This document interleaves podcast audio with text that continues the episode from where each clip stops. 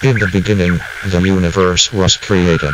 This has made a lot of people very angry and has been widely regarded as a bad move. This show will attempt to find the good, the bad, and the weird, and convey them in a seriously irreverent way.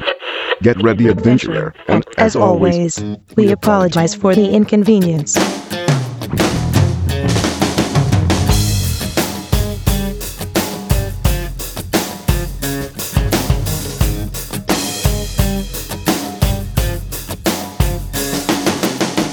Hi, I'm Steven. I'm Aaron. And I'm John. In studio tonight, we've got my favorite sconce, Nick Sconce. Wait, is Yeah. it a special guest? He's a special guest. Okay. Remember, all guests are special. He's a special sconce guest. he is a, uh, local author with a new book out on the shelves. Are they on shelves yet? Um, it's on my coffee table. It is on my coffee table. Yes, I'm, I'm sure it's on various coffee tables, but ultimately it's through Amazon. It's the best way to get it. So it's self-published. No, No. no, it's through uh, my publisher's National Writers Press. They're the ones um, I've been with them on all three of these books uh, so far. So um, they're based in Parker, Colorado. So Parker, Colorado. Parker, Colorado. Is that just right? outside of Denver, Yeah, is that that's like bet- southeast. between like Denver and Colorado Springs? you know, it's south of Aurora, there, isn't it? Isn't that where they used to have the old um, Renaissance Festival? Or No, that's that's. oh, that's Larkspur. That's Larkspur. That's Okay. further, That's closer to the mountains. There. so your name is Nick Sconce, and you're from Oklahoma, and you got a new. What is the name of your book? Uh, the new book is called Hatchet Women. Hatchet Women. Hatchet Women. So then this is about Hillary Clinton. No, it's not about it. Is she not? Is she not? A, are you saying she's not a hatchet woman? I What? What? I do I don't know Hillary Clinton personally, and I do. the the phrase "hatchet women" is kind of a spin on um, a more traditional phrase being hatchet men, and and in certain industries or business sectors, hatchet men uh, are the ones who it refers to the folks that come in and essentially fire people or terminate contracts and those types of things. So when- Is that like George Clooney from Getting the axe. up in up in the air or whatever? That movie. yeah, It's he the would- yeah. Bobs from Office Space. It's the Bobs from Office Space. Oh, okay. Now they did it on a consultative basis, but yeah, essentially, um, well, that was absolutely hilarious. In most cases, it's, it's not hilarious at the time. It becomes hilarious later when you relive those experiences in your mind and replay what people tell you. Right. Um, But but part of the basis of of the book is is the what I used to refer to as the free entertainment element of that because when someone is being terminated or fired or uh, their contract being terminated early or for cause or whatever you want to call it, um, it's a very highly emotional situation. Yeah. And uh, in my actual personal life or professional life, I should say, I um, have been in that role uh, before, and so of being the hatchet person. but yes, of being the hatchet person. so um, I would caution others who um, weren't necessarily as efficient at it as I was. I would quote Lost Boys actually. I saw. I just, I've been reading the book, and I noticed it opens up with a, a Lost Boys quote. Yeah, there's um, well, and w- the way I would caution people is, you know, right before the big epic battle in Lost Boys at the very end of the movie, um, I think it's Corey Feldman's character, which is one of the Frog brothers, right? Yes. pauses and tells everybody, um, just so you all know, no two vampires go the same, same way. some implode, some explode, but know this: all will try to take you with them. Oh wow. And fascinatingly enough, when somebody is being fired, it's the same way. You have no, there's no predictive quality that you can apply to how someone's going to react to that to that event. But they all will try to take you with them, um, either by bringing you into HR or threatening you with legal action or things like that. So um, it's actually pretty good advice coming from you know an '80s movie Coming from Corey Feldman. coming from Corey Feldman. Um, they're, they're, I don't know if you guys had, did you ever see the second one? The sequel? Second Lost Wait, Boys. There's a no, I second knew there was a Boys. I not- sequel, no, but I I did not never see saw that. it. It's horrible. Well, of course. Um, it has Kiefer Sutherland's younger brother in real life. Wait, there's a playing- younger Sutherland? Yeah, I didn't know this. I didn't either until I saw this movie. and did Donald Sutherland play the lead vampire? No, he he kind of like the- played the, role that his brother did in the first one, um, but ultimately, um, Corey Feldman is the only returning character. Oh wow. Even the the more silent Frog brother decided to turn this project down. Right? Should have been Feldman. Uh, yeah. but anyway, uh, um, he has another line in that one that is almost as equally valuable about exterminating vampires. But um, I don't know it line for line, so I won't say it here. But it's a horrible movie. If you could find it for free somewhere, watch it just to find that line because it's hilarious. Um, but other than that, it's it's not a worthy pursuit. That feels like a movie that's probably on YouTube. yeah, yeah. At this point, Along with Lady in White. I think I saw. I found it on like Netflix or s- yeah, it's some you know buried deep somewhere. Yeah. So your book Hatchet Women, though, that this exists within um, the insurance industry, correct? Now, insurance there, there's lots of different insurance industries. Like what what specific aspect of the insurance industry does this occur within? So, uh,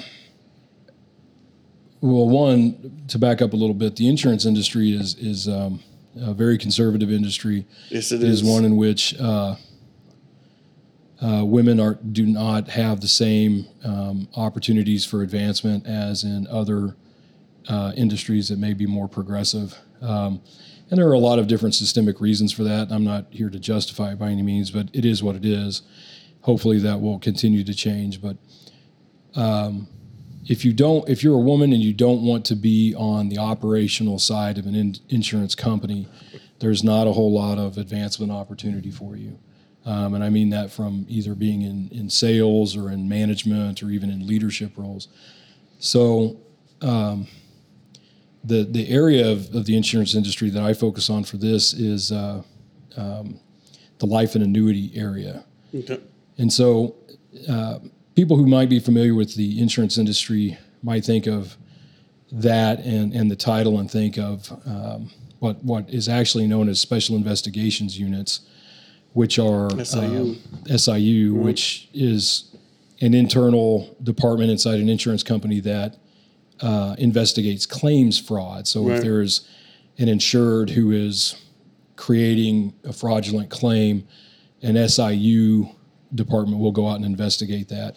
You see that that's really prevalent in say like workers comp.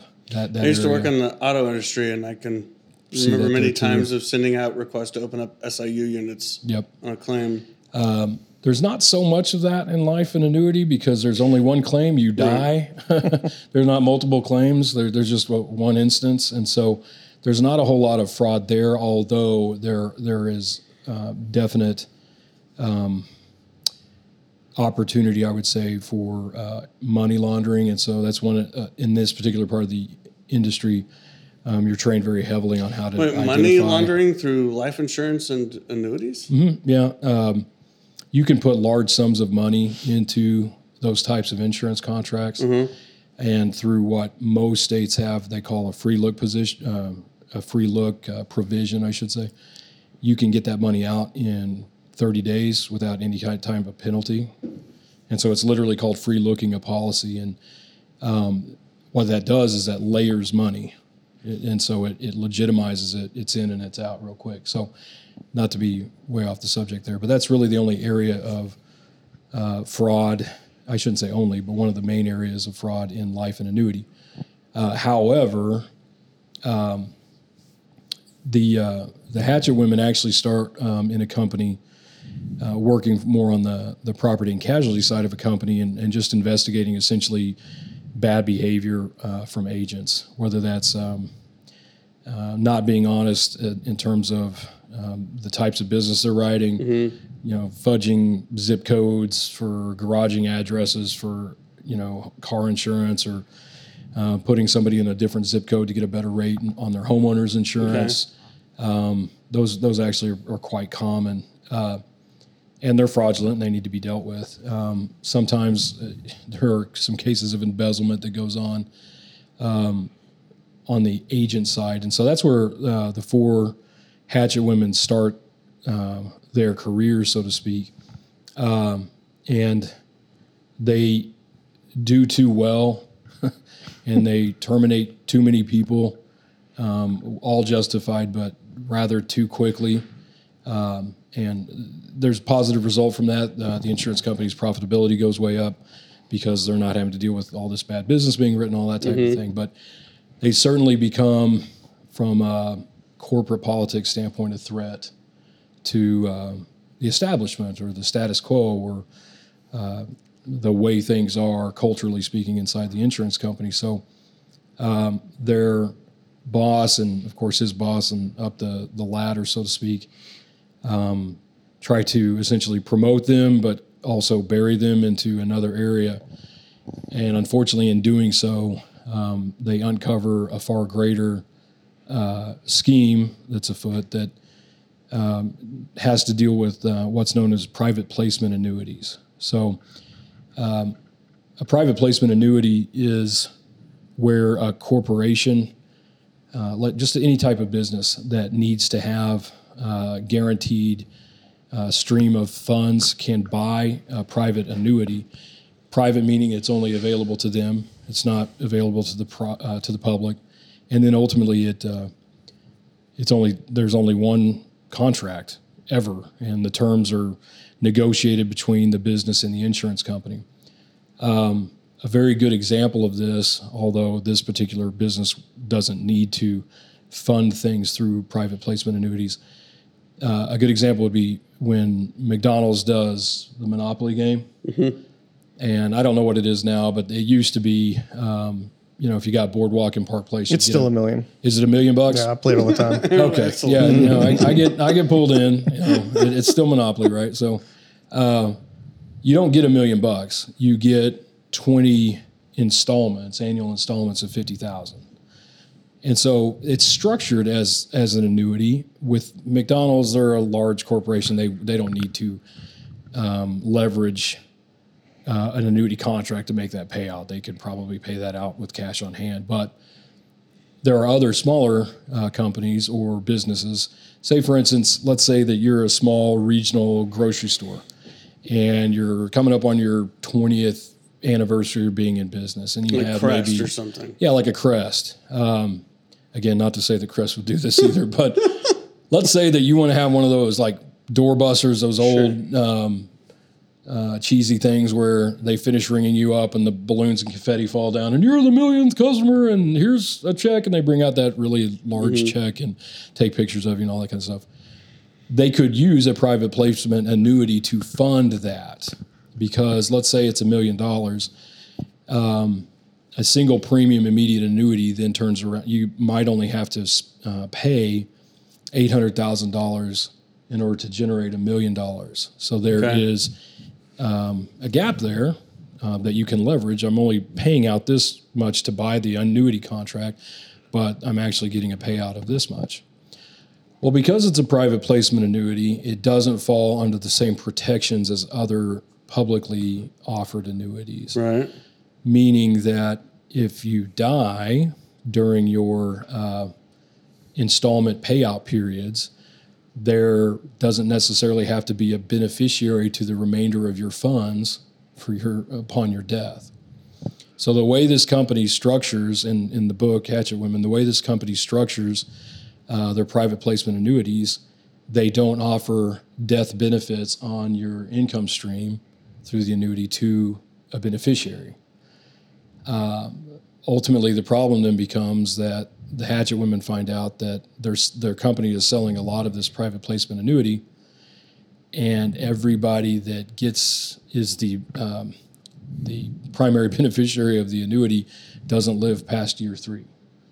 So they all die either mysteriously or by accident, but none of them live past year three of their payouts, which again creates uh, quite the, uh, in the business they call it the hockey stick, but quite the uptick Who in benefits profitability. The uptick? insurance company benefits from that. So again, let's say it, in our example, it's a fifty thousand dollar a year payout for twenty years, and they pay you three times. They paid you out one hundred and fifty thousand. They sold the annuity for eight hundred thousand. They have profited to the tune of six hundred and fifty thousand on that private annuity. And then you do that several dozen times, and you really start to pad the numbers. So ultimately, the the ladies, the hatchet women, discover that and and have to have to resolve that issue. Now, are the are the hatchet? Do the hatchet women become the heroes? Are they ultimately the heroes of the of the novel in some sense? Well, they're yeah, the, it, it's written from their perspectives. Um, I chose to write it in um, uh, third person limited, meaning that each chapter is written from the perspective of one of the four, um, and they are in their minds the the heroes. Um, and they they're not all are, but yeah, they're not. Yeah, that's true. they're not necessarily reluctant heroes either. They know what they're doing, Okay. and um, um, they they are committed to it, and they believe in what they're doing. Uh, they're certainly the protagonists, okay. um, but ultimately they do experience a, a high level of uh, uh, validation and vindication um, for continuing to to do what they. so then, is the is the insurance company just in and of itself the antagonist of the novel, or is there like a specific individual that's sort of the there are individuals yeah there are individuals that you know inherently the uh, with a lot of insurance companies that are actually publicly traded corporations they they behave in a similar fashion as all corporations do and you know the root word corporation is body right and so uh, just like the human body there can be parts of your body that like, are bad let's say, for instance, looking back into the versus if other parts go, of your body that aren't Go back bad. into the '80s, like nine to five. Like, is there a Dabney Coleman? Yeah, um, their their first supervisor at the beginning could very well, very well fit into that mold. Uh, probably not so much from the the grabby prior to um, Like um, minus all the harassment sexual cases. harassment? Yeah, Yeah. Not not to that extent, um, because I, I vaguely said it in the here and now. I don't get specific in, in terms of years or anything like that. right. Yeah, that that would, yeah, I could see that. I could I could definitely see that. So you have that that particular supervisor, his boss, like I said, up up the corporate ladder, and then ultimately um, there are other uh, characters that are really more obstructive than villainous, um, and that that is something that. Uh, you know, it's funny you mentioned nine to five because I was talking to somebody that was reviewing the book, and I was trying to explain some of the thematic elements I I wanted to incorporate, like um, doesn't really translate to film very well, but 70s realism is really um, it works well in novels, particularly novels Okay. with a, a noir bent. And Yeah. What I mean, what I as I define 70s realism is that there is not that jolt or affirmation of resolution necessarily.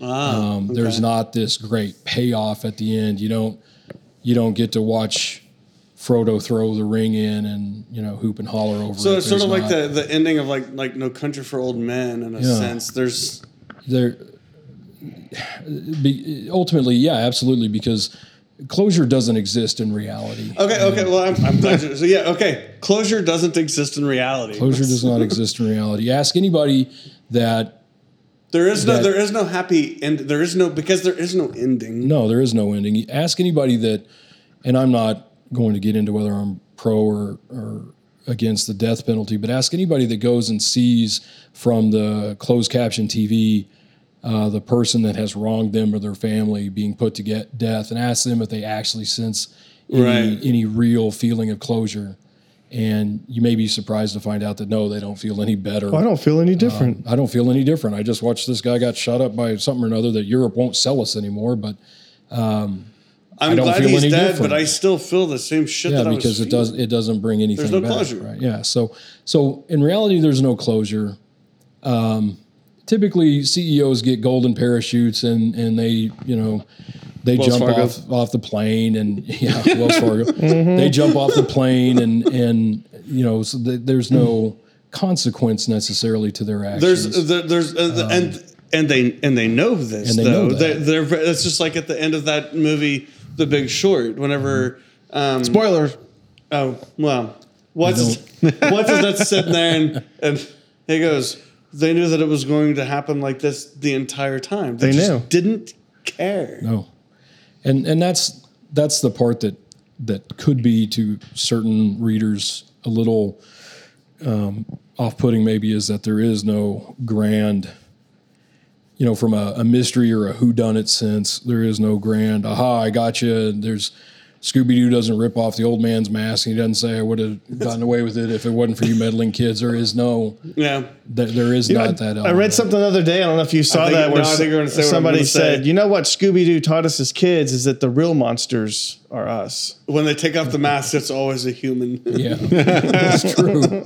It's never always they a- never catch an actual a monster. back there. So It's having having recently worked for Wells Fargo and being a fan of Office Space and all of us having worked in offices before, what I'm seeing so far with what I've been reading from the Hatchet women is I'm going to relate to them in the aspect of they they work uh, you know, a nine to five office life for a corporation. So there's going to be some similarities and there's going to be some similar frustrations. Whereas, you know, the entire world just witnessed, you know, Wells Fargo CEO basically getting fired and him trying to blame all the lower level employees. You know, he's going to take him with him. There- Is there some kind of sense and vindication in that, and that there's somebody that there's these four women that we can relate to in their work environment who actually do get the upper hand and do kind of deliver some kind of punishment? Yeah, there is that um, in a very uh, visceral sense uh, at the end of it. Uh, A visceral sense. Is yeah. there, Um, it's kind of like, is there a physical altercation? Is it, well, uh, Are, are again, there I actual guess I- hatchets? sorry, man. you know how I, I Yeah, so when do the hatchets come in? yeah, play? they, yeah, I'm like, is there a Aaron for his birthday? I got a new For, axe. for his birthday, Aaron got a beautiful axe. I've been No waiting kidding. for a reason very, to use it. Very sharp.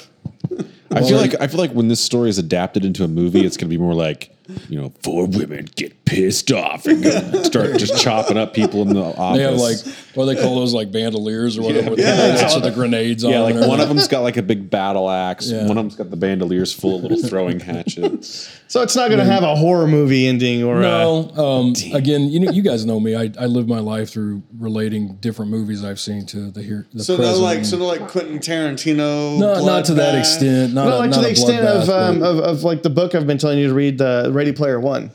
It's they do. That's why I thought of when I read that book. I thought, wow, Nick's got to read this book. This is right I up still his need to. alley. I still need to. I, uh, th- I would say that the ending is more akin to uh, an old movie. I think it was an early '80s movie called Jagged Edge, which I believe had Glenn Close Yes. and Jeff Bridges. Yep. Um, it's it's similar to to the ending of that. Okay. Um, but again, because I was you know '70s die out, it still probably falls into the purview of, of '70s realism. I still love hearing that line. It's very similar to the ending of that old 80s movie, Jagged Edge. but the other thing that thematically I wanted to, to address or attempt to address is um, I wanted to challenge. I, it, I took five years to write this one, and I worked on it for about uh, two and a half years, and then I, I literally put it down um, for about a year and a half, and then uh, picked it back up. Spent about another. I remember that. I actually do remember you talking about it prior, and then there was just kind of this this lapse. And Yeah, and, and it wasn't it wasn't for uh, writer's block or or any of those things. I knew where it needed to go and, and where I wanted it to go, but the um, I, th- I think it it became very challenging for me from a standpoint of uh, I wanted to one set out and write four strong female characters um, and be confident in my ability to do that without it without having to rely on any type of superficiality or any type of assumptions that- on the way women behave. Now, yeah, I since college have argued that men and women are more similar than they are different, um, and that it should not be uh, such a reach for a, a male author to write strong female characters or vice versa, a female author to write strong ma- male characters. Um, the Brontes are horrible at writing strong male characters, and that's why they're all pale and sickly and about to die. Um, so that would be an example of a failure in that in that aspect. Not to pick on anybody Heights. that's a Bronte fan, but um, anyway, uh, so that that but that was challenging. I wanted to make it as realistic as possible. I didn't want that to be forced. I didn't want that to feel forced. Um, and another challenge uh, with my first two books, there was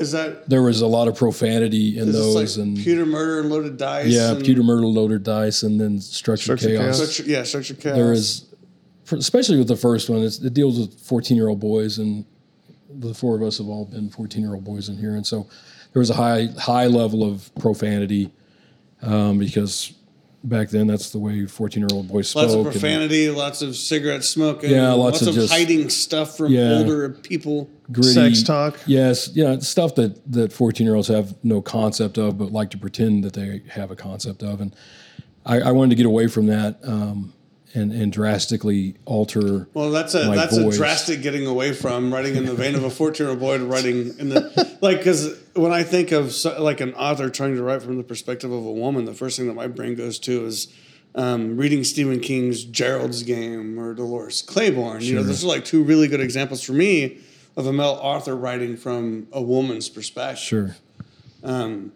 Which, being a man, like there's no way that you can ever possibly completely do that. right? Yeah, absolutely. But if you can capture it, that is that is a pretty mm, amazing thing to to try and achieve. Sure. And so I wanted to do that bec from just a personal challenge. I think that, um, you know, if you're just going to write the same shtick over and over again, it, it becomes, well, you, you run the risk of burnout, right? So Sure. I wanted to challenge myself in that way and or in, in those ways. And again, really alter my narrative voice. Um, um, not not write in first person and and and write I, I distrust omniscient third person for the same reason. Um, just because you're crafting characters uh, doesn't mean that you can truly know another person completely. And for that matter, you don't know yourself completely. So people who write in that know it all, omniscient, third person way, um, I just personally have a hard, a hard time with that. So I'm comfortable. I, I had to get comfortable with limited third person, and you know the task then becomes that it, with if a, a new chapter starts from one of four perspectives, I have to be able to at least somehow um, speak in that voice and make it distinctive from You're the last writing from the perspective of one woman. You're writing from the perspective of four different for women. four different women, and so um, and and they are very distinct, and I wanted them to be distinct, and I wanted them to have strong personalities, uh, different but strong personalities, um, and still figure out a way to get along. So that was a part of it. Another um, element is that um, because the insurance company doesn't want their agency force to know that these these ladies are in there to investigate bad behavior and terminate people. Um, they make them dye their hair. Um, well, let me back up. So there's an event. Are they all suicide blondes? Yes. they uh, they make them in and this this is uh, kind of uh, in real life. So I was working for a particular company in in Minneapolis, and um, the event planning department for this insurance company uh, was staffed uh, completely by women, and they all, in some sign of solidarity, decided to dye their hair blonde. Which, if you've ever been to Minneapolis, isn't much of a stretch for a Caucasian woman to dye her hair blonde in the state of Minnesota. Um, but they all did that, and I, I thought that, that that was of all the, I mean, of all the color choices of, of hair dye uh, as a sign of solidarity. But so I kind of flipped the script on that a little bit. I, I decided, okay, well, they're forced to dye their hair because they, they're telling everybody they're a part of the event planning department as their cover. So Ah, these four okay. women um, are highly encouraged. They're not forced. It's not like somebody holds them down and Right. puts bleach in their hair or anything, but um, they're highly, uh, let's say, coerced into dyeing their hair as a cover. Um, and so, um, just again, I wanted to, to have that element of how, um, in a very odd, outlandish way, how women have to um, adhere to cultural standards that they weren't necessarily there at the inception of or the writing of, right? Right. Because they weren't a part of But the initial. they find themselves in a situation where they can recognize what those might be and use it to their yeah, advantage use it to their advantage, and to so accomplish what they want. later, um, about halfway through, and you could call it the turning point of the climax, they decided to to kind of buck that or rebel against it and return to their original hair colors because screw that, right? Um, so they uh, they do that, and then in the in the follow up, I have a follow up novella that's also it's not available on Amazon. Um, there are various sources like my website that that you can get it. Uh, there's some challenges with putting it on Amazon from the standpoint that it's free, but I I only want to offer it to people who have um, ordered the the first novel, and it's only in ebook form, and so that's what makes it challenging. I could put it on on Amazon for free, and ultimately I, I will. Can they bring it to me Uh, by drone? no, they can't drop. There's no tangible reality to it. Uh, You could load it on a Kindle and just drop it. Okay. Kindle. that's I'll true. take it. Just. Drop the There, Kindle on the sidewalk. So the There's a Kindle novella. laying here. so the the entire series is three novels with novellas in between them, Okay. and so the the novella. Wait, so this one, the Hatchet Woman, is number one then? Yeah, Hatchet two more, Women. okay. And then so Hatchet Women, the novella in between had um, is called Hatchet Women Back Bay Slayings, and that that actually occurs in uh, Boston, um, in the Back Bay Financial District of Boston, and that's Southie or eh, I don't remember. I know it's not Southie. Um, but it's in the financial district, the uh, Copley Square area Okay. of uh, Boston, and so um, that's a lot more straightforward. The, the intent, the overlining story arc is is how they ultimately decide to um, become more entrepreneurial and start their own uh, consultative business of doing uh, terminating work.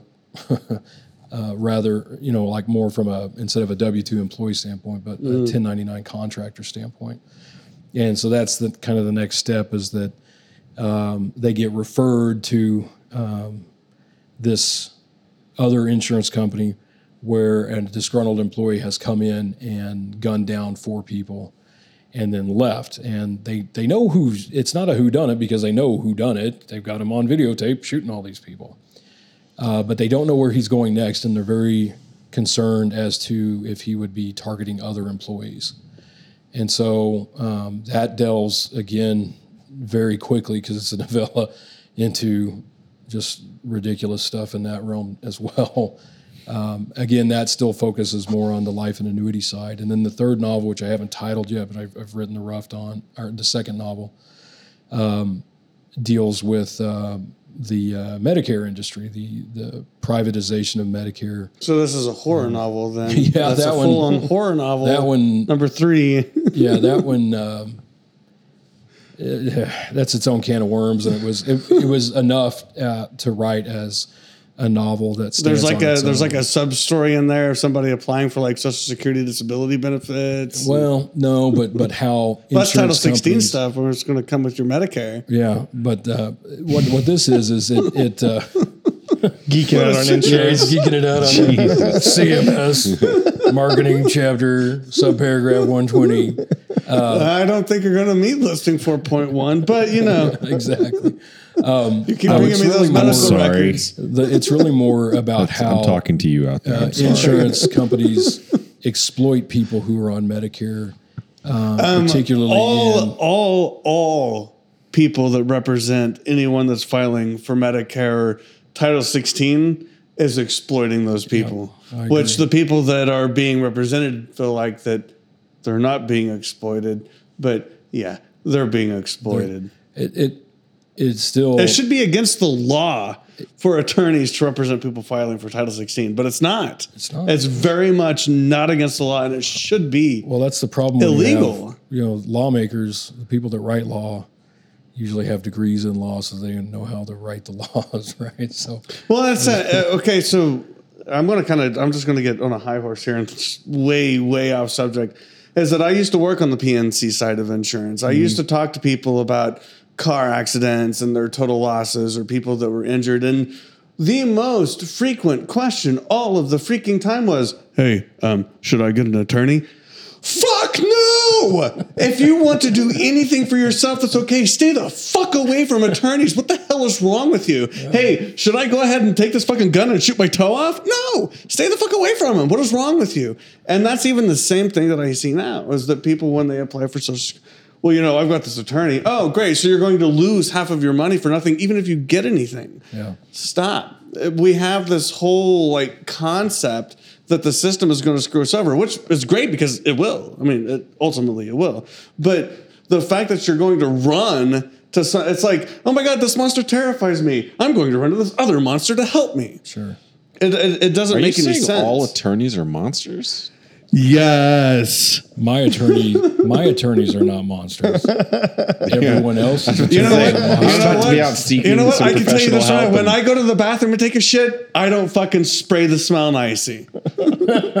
so I'm just saying. Sounds So- like you're the monster. So All I'm saying is, is that we all like the smell of our own brand. with Medicare, uh, there is a level of Medicare that is that is already privatized. I know that gets uh, well. It had been politicized for a while, especially after the the the inception of Obamacare and those kind of things. But under the Bush administration, it, it gained a lot more traction to fully pri- privatize Medicare, right? Mm-hmm. And now it would seem that we're at a- Except for in Oklahoma, right? Well, if well, that's the thing. Medicare is a federally funded program, and Well, I guess the expansion is not. the Oklahoma. expansion is not. Um, but I'm talking about Medicare, not necessarily Medicaid. Oh, oh, I'm sorry. Okay, yeah. So, so Medicare, typically people qualify for it uh, by working a certain amount of qualifying quarters on the Social Right. Security side, Right. paying into Medicare taxes for a certain amount of time, and then um, either becoming fully disabled and being on on disability for at least 24 if you look on months. paycheck, this is the, the FICA that you see. Yeah, yeah, the paycheck. FICA. Yeah, that's where. Yeah. Yeah. that's where it comes out of the payroll tax, right? So, um, or they age in, meaning they turn sixty-five and then they, Mm-hmm. they qualify because of their age. Um, there are different levels of, of Medicare, and, and I discuss that further in that particular work. But ultimately, Part C of Medicare is what's known as Medicare Advantage, and Medicare Advantage is ran by private insurance companies that have contracted directly with Medicare. And when you when you um, enroll into a Medicare Advantage company for their health plan, they are literally taking over or stepping in uh, in front of Medicare on your behalf. I think it's a little dicey, but ultimately, it's this, especially this time of year, they're right in the middle of their their hay season, which is called Well, the annual election period. Uh, um, open. Open open enrollment. enrollment, yeah, open, open season. enrollment, yeah. open season. Basically open season. On, It's uh, open I season guess- on the I guess it just ended, but or yeah. Well, no, it, it, it goes till I think December seventh, and it just started Okay. on uh, October Yeah, I fifteenth. just got my, my email from the old, open season. the old HR department or wherever, so letting me know that I re-up. now there's now a target on my back. There's now a target on your back. don't be surprised. There's, Um, there's insurance companies the- out rutting for you. When when that happens, you see these commercials right now, uh, particularly in Oklahoma, where they they offer a zero premium plan, and you might be thinking, how can an insurance company offer insurance coverage, particularly health insurance coverage, without paying premium or expecting a a, a uh, policyholder to pay premium? And the reason for it is because because they're contracted with Medicare, Medicare literally gives them money for you to manage your health care. And Medicare Advantage plans are ran on an HMO model. And so you go to the doctors that they tell you to go to, you have to stay in network, otherwise, it's not covered. You lose a lot of your flexibility and freedom that you would find in, in, in regular Medicare through doing that.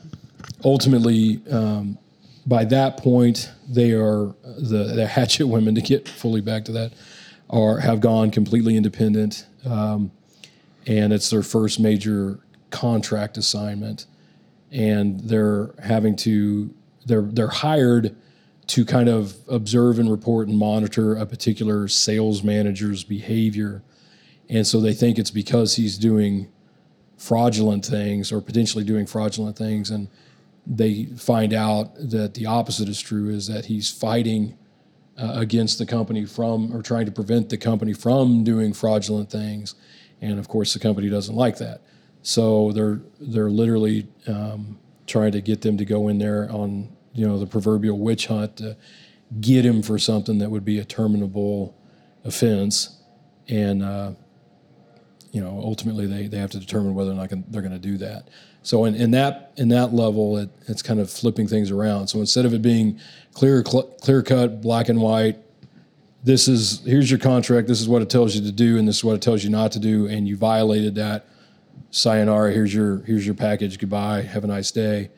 This guy in this one is actually fighting, trying to fight a better fight, not the good fight necessarily, but a better fight uh, against the tide of a lot of corruption um, and uh, just malpractice and, and bad behavior. For I can't decide if I want Stanley Kubrick or Adam McKay to direct your movie. Um, well, I would I would envision it more in um, in a series environment, um, like whether it would be on Amazon or Netflix or something like that. Okay. Um, Ah, you know? Yeah, you're right. Or like, uh, here's your Hulu special. yeah, and so Yeah. there, you know, I, it could be when it's all said and done, it could be five or six seasons long. I, I like that. You know, you see that more in movies or in in TV series now that um, they they seem a lot more willing to end on a good note, right? Instead of back in the day when they would allow shows to just go way past don't know, unless- their unless you- expiration. You, know, Oh, you're talking about like a like a okay. you know, yeah. you know what. Like like to- the like this Yeah. like the season of Roseanne where they won the lottery and then it all turns out it was a dream. Like they should have just ended Roseanne instead of doing that season. and and I'm, I'll probably get you know accosted in the parking lot by saying, "Well, I guess this isn't live, but I, I guess I'm safe." But you know, Mash even Mash went on too long, and, and there were a lot of people that cried their eyes out when Mash finally ended. But Well, it and then went look on at too how long. Twin Peaks ended, or how Northern Exposure ended, or it was all these kinds of like um, sort of anticlimactic non-fan. Well, that's what I really liked about Breaking Bad. I think Breaking Bad was Yeah, the very a good first TV example. show that I ever binged on Netflix when that started to become a thing. And I loved the fact that it was written from beginning to end with exactly everything that was going to happen. Mm-hmm. They knew it was almost like they wrote out a whole novel and then said, This is what is going to occur. And we're not going to keep doing additional seasons just because we still have popularity. We're going to tell the story and then end it. yeah, and I, I like It's a good way to serialize a, a novel and have a and have and have closure. Yeah, well, It's like the difference Again, between it's- it's written, It's so like the difference between like that way, breaking right? up with somebody and it being done, and then the difference between breaking up with somebody and being like, oh, hey, let's get back together. Now we're gonna break up. no, let's get back together. Like with the X Files, for instance. Yeah, or yeah, that's a good a good example of that. Uh, or the the the writing or maybe the production becomes increasingly manipulative, Yes. um, and it it becomes almost abusive to the the loyal audience. And dare I say, I think the Simpsons have well gone beyond that point. Simpsons did. Of uh, uh, Friends is another Seinfeld. I mean, these ones that are long running that you could literally almost pinpoint the exact moment when that show should have ended, and yet here's four or five more seasons. Um, I, I would again. I'm glad this isn't live because I'd probably get shot in the parking lot. But uh, the well, we are on Twenty Third Street, Yeah, well, yeah, but the, but this isn't this isn't the early '90s, though. Either. Yeah, I was about to say. I, I used to walk down these streets back then, and I still didn't get. It was kind of funny. I guess if people I guess. I guess we have to find our guns if there's going to be a shooting on 23rd Street. Oh yeah, there's we all have guns, right? We're Oklahoma. We all have guns. Um, but like The Walking Dead has become ridiculously abusive and manipulative of its audience because yeah. they're the only things going. Yeah. I think every week starts a new spin-off series of The Walking Almost. Dead. They've put them on boats. They've put them on islands. Oh, They're going to the be on a Walking Dead is, is absolutely horrible. Carol And met Ezekiel. who uh, I don't even know what that means anymore. who uh, whoever whoever cast the you know the guy that that died on uh, Grey's Anatomy and got Katherine Heigl to fall in love with his ass before he died as Negan. That's where I knew oh. Negan from. Wait, he, wait, Yeah. he Was was, Grey's in Anatomy. Grey's- are you serious? Yeah, he was Yeah, a yeah. cancer Jeffrey guy that she was whatever? all And then, of course, Supernatural. and- I heard this. I didn't know that. I heard this on a. There's a. Speaking of Ezekiel, there's a, a feature of Ezekiel that was in contention the other day. I was I was talking to somebody about this, and it was like, why would he? Why why the hell does this guy have a tiger? How does he have a tiger? He How's that tried even to possible? explain I didn't know we could have But- tigers. But no, check this out. As I was watching a, a clip of uh, Joe Rogan stand up the other day, and he brings up this Joe fact, and uh, I'm going to assume that he's not lying when he says that this is a fact, and he's double checked this. Is that there are currently more tigers in private collections in captivity in Texas than there are free roaming in the rest of the world. Are you serious?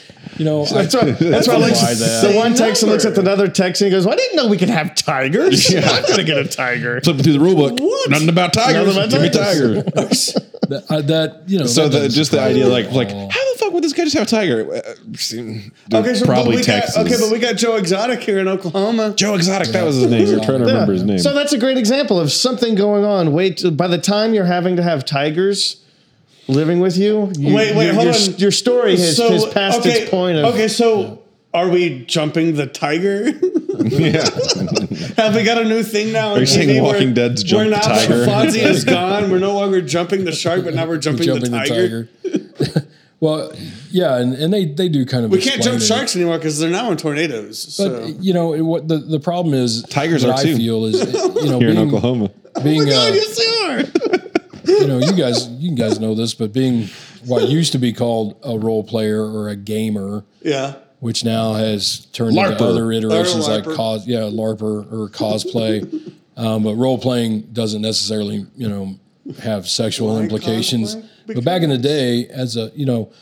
You would build these characters and you get a re- rewarded experience points, and you'd spend your experience points on Oh, like Pokemon Go. weaponry and yeah and so essentially all that does is it creates a god fest at the end and what i mean by that is um, it's a never it's a an unwinnable battle it's between your paper character and someone else's paper character and you you've both built up your character to a point that you're uh, invincible and Yeah. it just goes on for hours and hours and hours in Walking Dead, they've done the same thing because each each time they or something similar, each time they have to one up themselves. They have to create some some new level of horror or new level of atrocity. okay, yeah.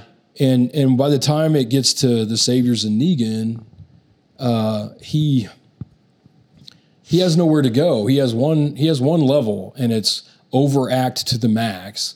Which I mean, come on, he was overacting when he was dying of cancer on Grey's Anatomy, so he's he's good in that element. But it it's just past its prime. Hopefully, you know, we're way off topic on that, but it, it, it Well, no, and and it feels like that all they're doing in this sense for Walking Dead is just to set it up for what does nuts to come and kill Negan in this Oh, yeah. great, amazing either half season finale, mid season ending, next beginning, Who's gonna- halfway, who's sort gonna of kill Negan? starting, Rick? ending.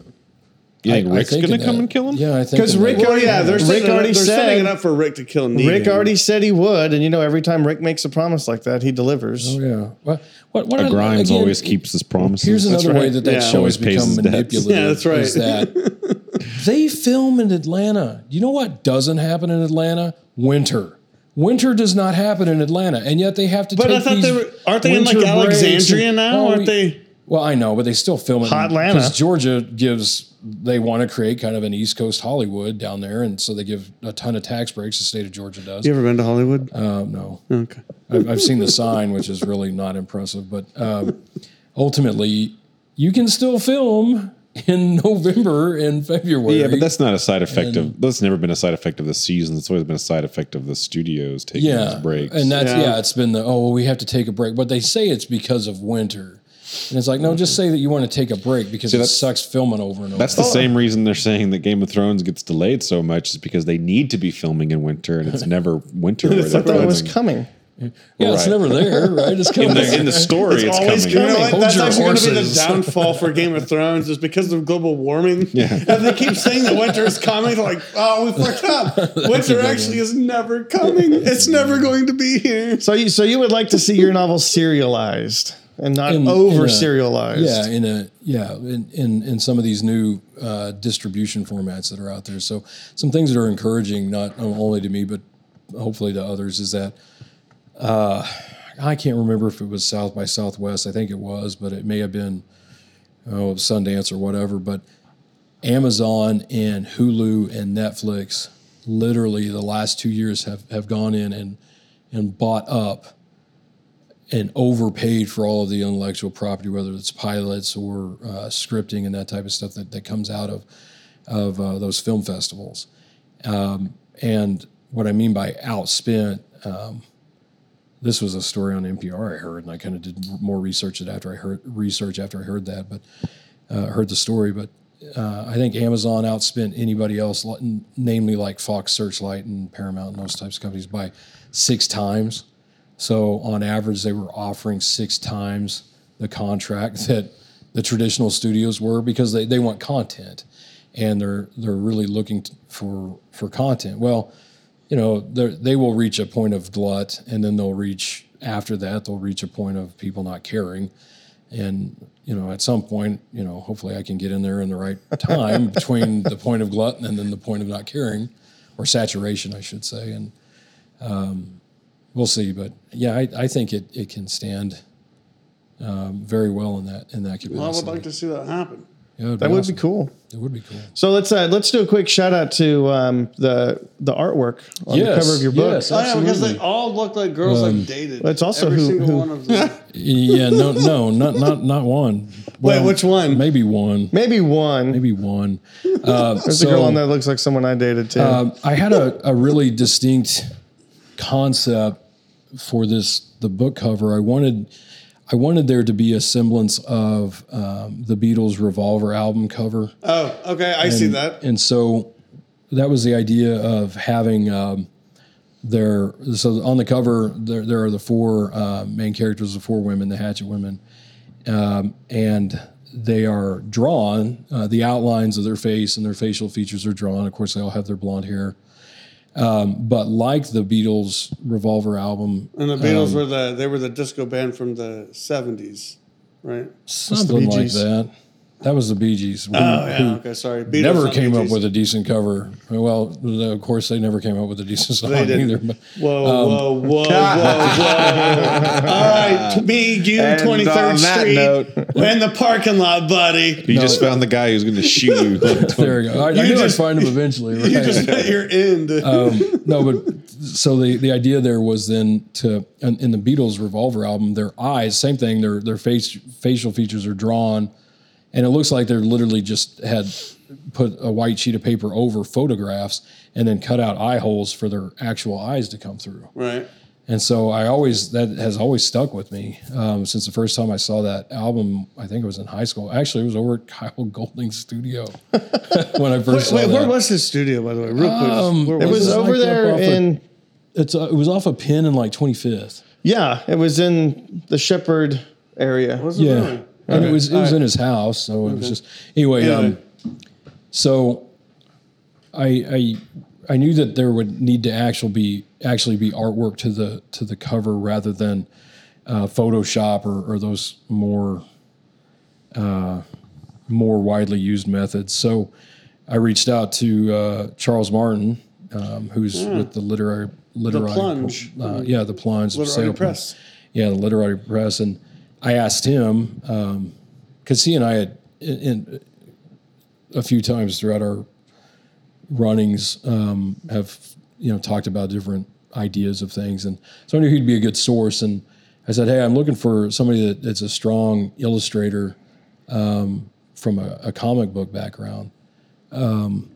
to do this for me, and you know, I, I'll just hire it out or whatever. And so, uh, Natasha Alterisi was who he recommended, whom he recommended, and uh, she did phenomenal work. We, she, you know, I, I gave her what I wanted, and I think she, she, there was only maybe two back and forths before she, it was just little tweaks. I mean, even the the rough, the very, the, I shouldn't say rough, but the initial uh, layout was like 95% what I wanted immediately. It was Wow, amazing. awesome. And she does phenomenal work. Um, very honored to have uh, her be a part of that. She's a, a local artist. yeah, she's Yes. a local artist. And so you can find all her her comics and her graphic novels in the plunge. That is Yep. awesome. And so I would, I, I've talked to her. I need to probably follow up with her on this, but I, I already have an idea of uh, a storyboard um, or a, uh, you know, that, that you typically could use uh, to pitch it as a series, a TV stu- series. I already have that in my mind as to how I want that to look.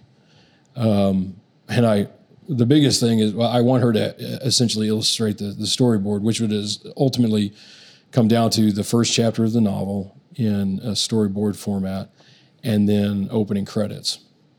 And uh, I'll float this out to see what you guys think of this idea. But um, I want the song for the opening credits um, to be um, that Lita Ford Ozzy Osbourne duet. Oh my God, are you serious? Yes, I'm dead serious.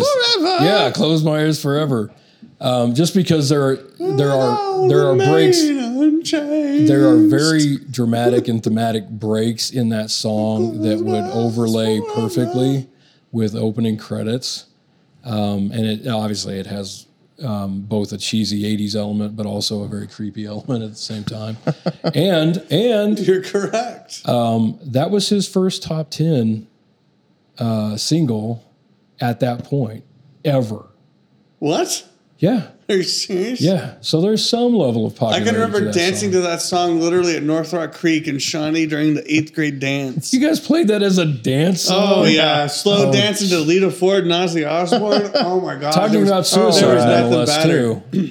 Um, so anyway, that's I have that idea, and I, I'd like to put it in front of her. But ultimately, if I do that and I pitch it and I use that song, I'm going to have to fork. Okay. some All right, real, money real, real, that, real but- super quick question on that because this episode comes out on the seventh and uh, Tuesday, November eighth is the election. Just real quick opinion poll on Tuesday: uh, the election or um, Alannah Myles Black Velvet? What? Yeah, Yeah, the don't know what you're election or Alannah All right. Myles Black Velvet. Ignore him. I would just Is ignore that? him. Is she coming out on that? Is she on? Uh, Just would you prefer the election or that song? Oh, well, Black Velvet. Okay, there you go. There's there's Problem solved. One Yeah. vote Yeah. for Black Velvet. I would I would say that any any election versus you know another choice other than you know the annihilation of the entire planet would be Right, he's just choosing something better. That's my whole point. All right. Well, where can we find your book? Uh, like I Oh, said before, on. Amazon.com um, is the primary, and I, I have copies. So if you want to pester me on, I, I have a what do you call it, a fan page or a business page on Facebook. Um, you can get it from me directly from. Uh, I, I retooled my website too, so that's now um, That's- nicksconceauthor.com instead of nicksconce.com. Um, so you can get it from there as well. That's where I'll also have the free download. So I would encourage people if you were to to order or um, get directly from me, Hatchet Women, um, send me an email. I'm at nick at nicksconce.com um, saying, hey, I, I got your book. And then I can send you um, whatever format you want, whether it's um, Kindle or some of the other e readers or Nooks or whatever. Uh, I have all those formats available for the, the novella as well. And so that's that's the way we'll, we'll do that. Um, like I said, probably within I don't know, six months to a year, we'll, we'll probably just make that available anyway. Uh, for free. So there. Well, thank you, Nick. Thank you Right for on. joining us. Check it Yeah, out. thanks for Nick having me. I Sconce, really the appreciate it. Hatchet Women. You've been listening to The Wafty Show with Stephen, Aaron. And John.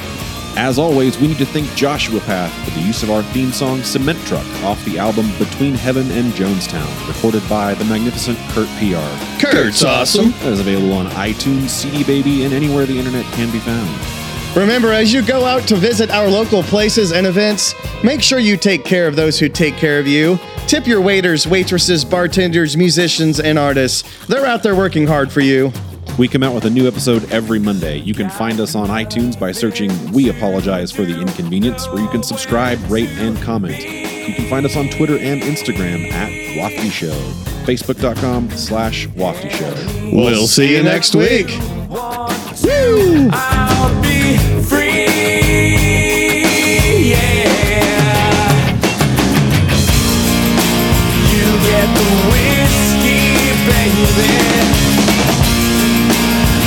Just wine now, baby.